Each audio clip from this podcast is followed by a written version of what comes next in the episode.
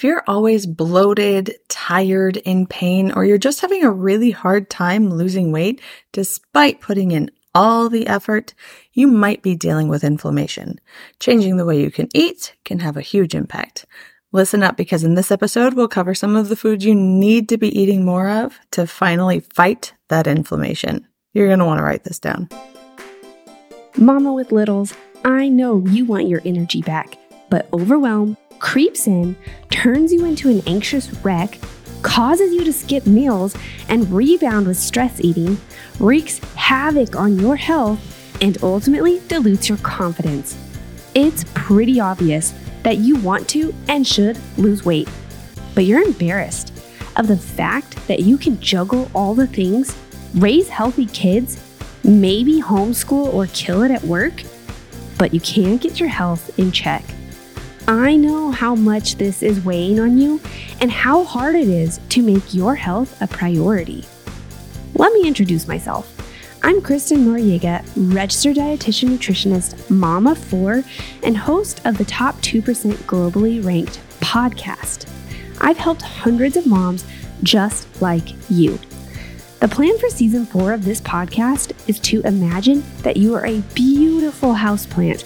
You're going to be walked through the steps to root your health deeper in Christ, care and tend for yourself in completely new ways, and create habits to thrive and flourish. Skip the steps in this plan, and you'll spend the most precious years of motherhood like a very neglected houseplant, struggling and unable to blossom. Follow the steps laid out here, and you're looking at renewed energy, greater confidence, weight loss, and a thriving life that glorifies God. All right, mama, with all the littles coming out of your ears, reheat your coffee. It's time to thrive. Okay, let's get started.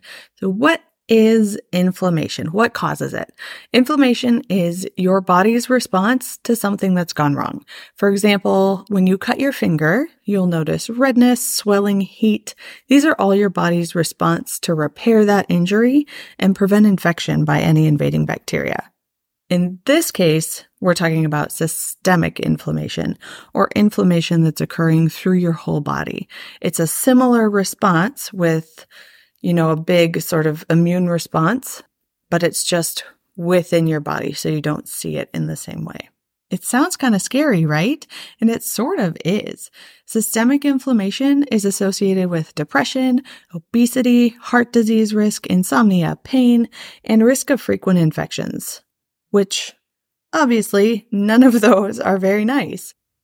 Diets high in red meat, processed meat, fried food, and processed foods like snacky cakes and other pantry snacks can contribute to inflammation, but what can you do to fight it?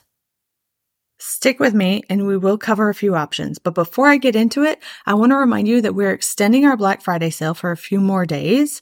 And this week is your last chance to get our gold package, any of our packages, but our gold package includes a six month rooted wellness membership, access to the baby weight loss blueprint resource library, functional labs, individual sessions with me and Kristen to go over those labs and sort of make a plan for how to achieve your weight loss goals, a workout plan written just for you, and, importantly here, an anti inflammatory diet plan. You don't have to figure it out by yourself.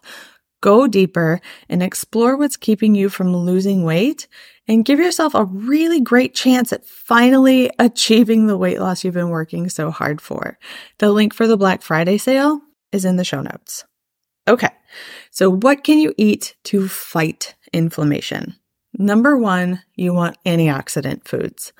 Oxidative stress occurs when there's too many free radicals and not enough antioxidants to bind them up. Free radicals are just really reactive molecules, sometimes called reactive oxygen species, that have, I'm going to bring you back to high school chemistry class. They have an unpaired electron. And so what they do is they go around sort of just desperately looking to either give that electron away or take one to balance themselves out. You don't have to know all of that. I just think it's interesting, so I share it with you.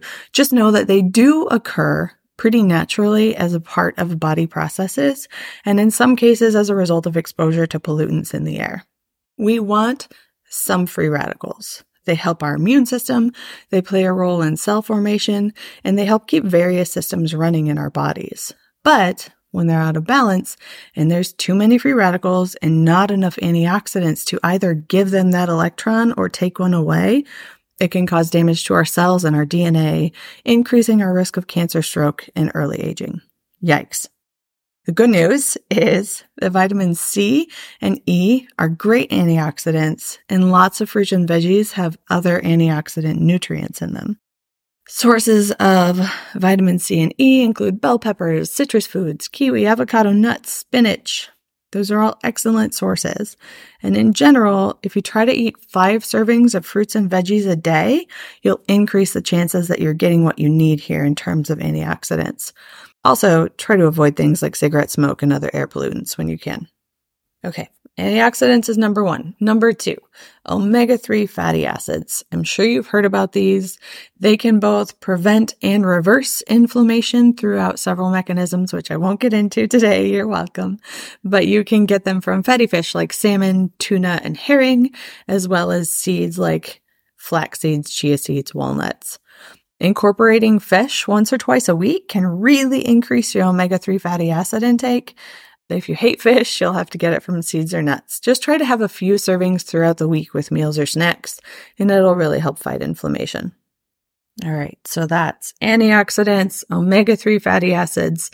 Finally, foods that support your gut health can reduce inflammation. Depending on the predominant bacterial strain in your gut, there may be more or less inflammatory activity.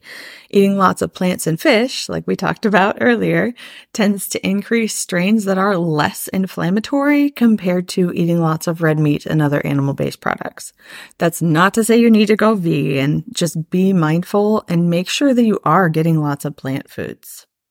Because in addition to supporting those less inflammatory bacteria strains, plant foods like fruits, veggies, and nuts and seeds are eventually fermented into short chain fatty acids, which feed the bacteria that you want to feed. So plant foods really are important for gut health.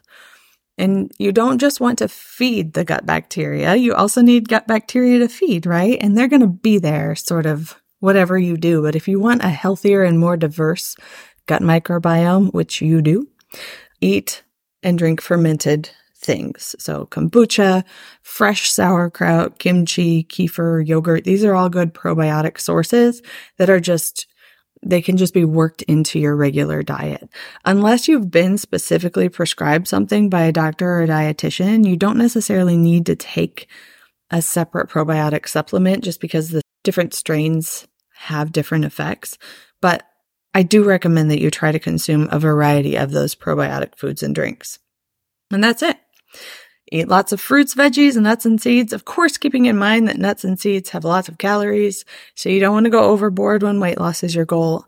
And then also fish, as regularly as you can stomach it, will help reduce systemic inflammation, helping you feel better, and hopefully you can finally lose some of that stubborn weight that hasn't been going anywhere. Don't forget to check the show notes for your last chance to save up to 45% on our Black Friday packages. We'll be here ready to help as soon as you sign up.